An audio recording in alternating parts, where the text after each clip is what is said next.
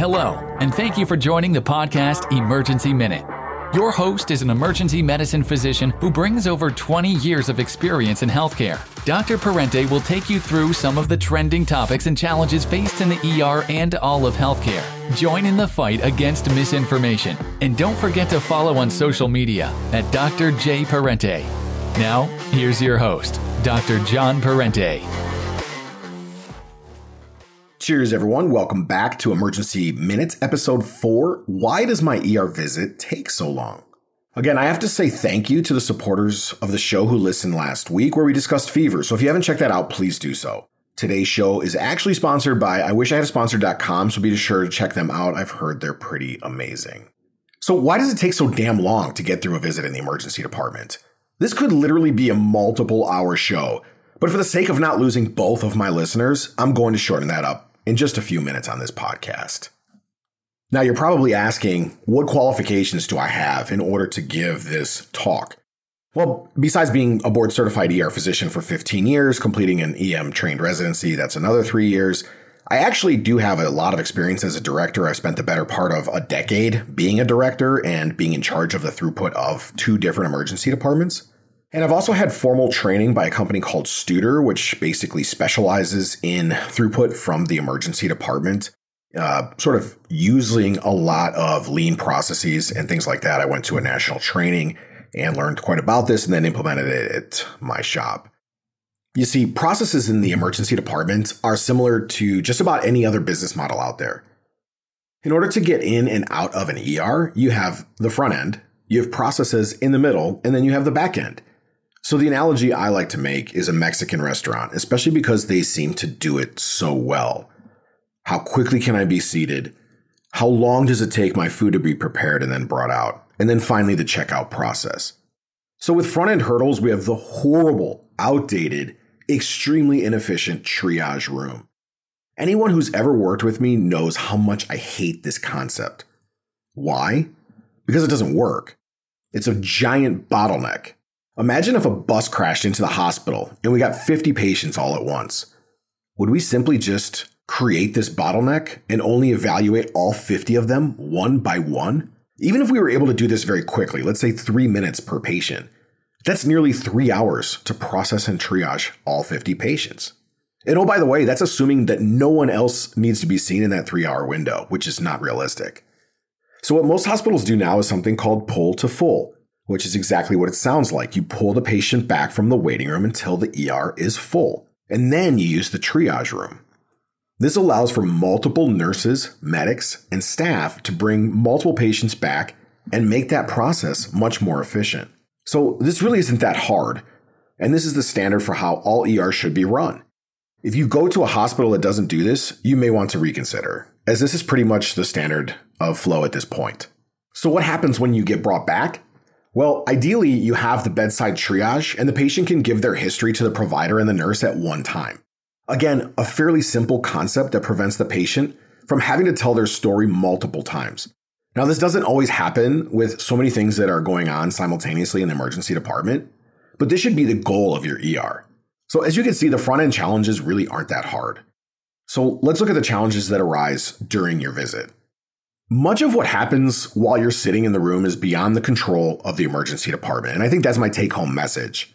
Like, for example, when you get blood work done, we have very little control over how quickly the labs are being resulted. What if the machine goes down? One of them is broken, one of them needs to be rebooted. These things happen all the time and they cause delay. Then there's radiology. How quickly is the x ray, CAT scan, ultrasound done? How long does it take to do it? And then how quickly does the radiologist read the study? This is often one of the biggest delays in the ER. Like the rest of the world, the radiologists are doing more and more with less and less, and they are short staffed too. Especially if you come to the ER after hours. Many hospitals are using teleradiology services that cover like multiple hospitals across the country. These big services make a lot of sense for the radiologists because they can kind of sit in their little hole in Hawaii and they can cover multiple places at once and work for this big company and they can basically look at these studies all over the world. But it sucks for the local ERs because there's these massive delays that happen and then there's no backup plan. I've waited as long as four or five hours for a reading, and that's no joke. And that's not uncommon, unfortunately. But what do people say? oh, my ER visit took so long. It's not always the ER. So I say this all the time healthcare is broken. This is the perfect evidence for that. The good news is most ER docs are more than capable of reading their own plain film x rays. But when it comes to something like an intricate finding on a CT or an ultrasound, this really should be read by a board certified radiologist. And then there's the urine. Dear God, I hate the urinalysis. It's one of the few tests that we do that is completely dependent upon the patient doing something in order for us to get a result. With blood, we go get it. With x rays, imaging would just take you over to the department and we'll get the pictures done. But a urinalysis is dependent upon the patient having to pee. And I'll tell you what, I don't believe in ghosts, but there must be some sort of spirit that travels around city by city and visits people who are about to go to the ER and makes them take a piss. It's unbelievable, and it happens all the time.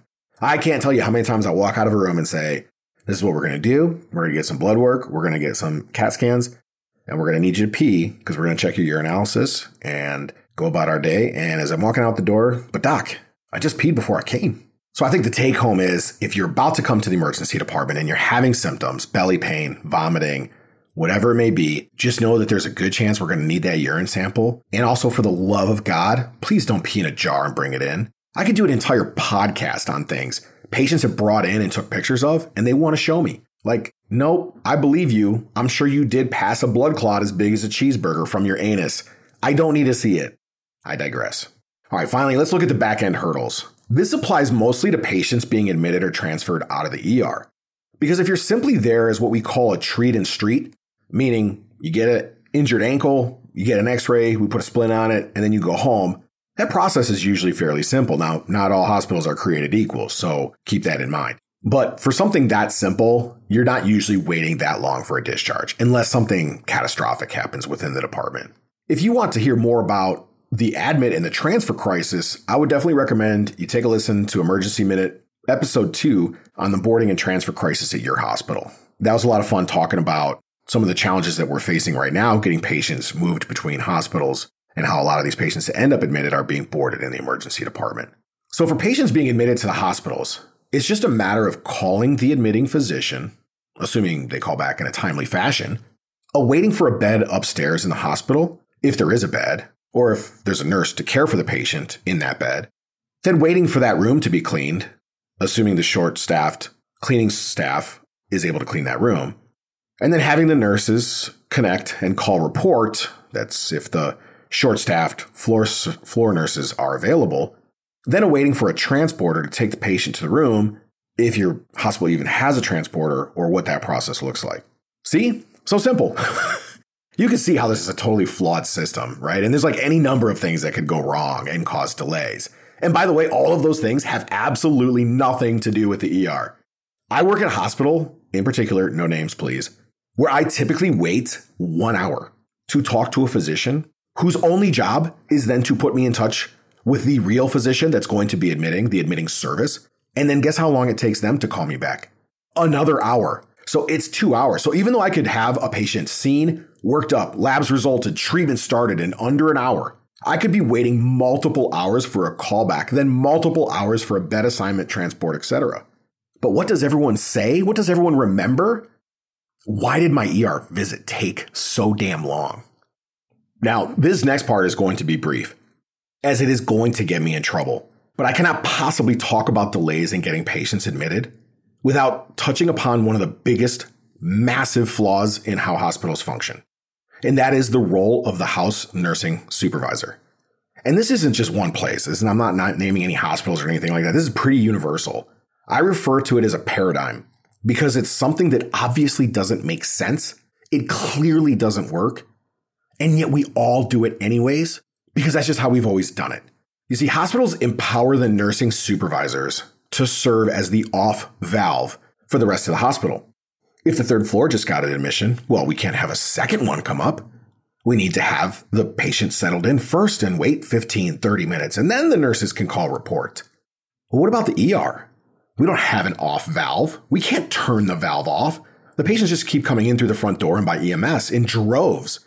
I remember a few weeks ago when a nursing soup told me she couldn't take another patient upstairs because of the nursing ratios. I said, What about my nurses? My charge nurse is in charge right now in triage, in Fast Track and has eight assigned patients. How's that for a ratio? But unfortunately, if you empower this position to say no, to simply create delays on the back end, you have created a massive bottleneck that impacts the entire emergency department. Now, for the sake of this podcast, I haven't even touched upon some of the other elements of delay. What if a critically ill patient comes in, someone who is acutely, actively dying? This really brings the ER to a standstill. This occupies all resources, multiple nurses, staff, everybody trying to work together to save this person's life.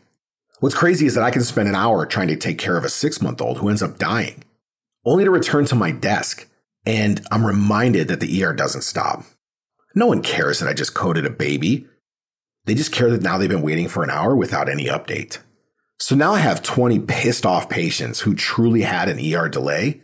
I have to run around and see them while explaining in vague as terms as possible because I can't violate HIPAA privacy laws and things like that. I can just say, I'm sorry. I was dealing with a critically ill patient. So, as you can see, there's about 100 reasons why your ER visit takes so long, most of which aren't even controlled by the ER. My ask is that you're kind to your treatment team. I promise they're working as hard as anyone in healthcare. We are trending in a direction that we have to do more and more and more with less and less and less. Just like much of the world, this truly is a broken system. But you know what? People who work in ERs are just wired differently. My nurses are freaking badasses and they get it done, period. The rest of the hospital, shut it down and let everything fall on us in the ER because they know deep down we can handle it. We will figure it out. We will find a way to make sure our patients are getting the best care possible because that's what we do. It's who we are, it's in our DNA. So if you know someone that you think would enjoy the show, please remember to share this with them or leave a review. Share on social media. The only way I can get this information out there with a larger audience is by having the support of people like you. Sharing this, supporting on social media, Dr. J. Parente.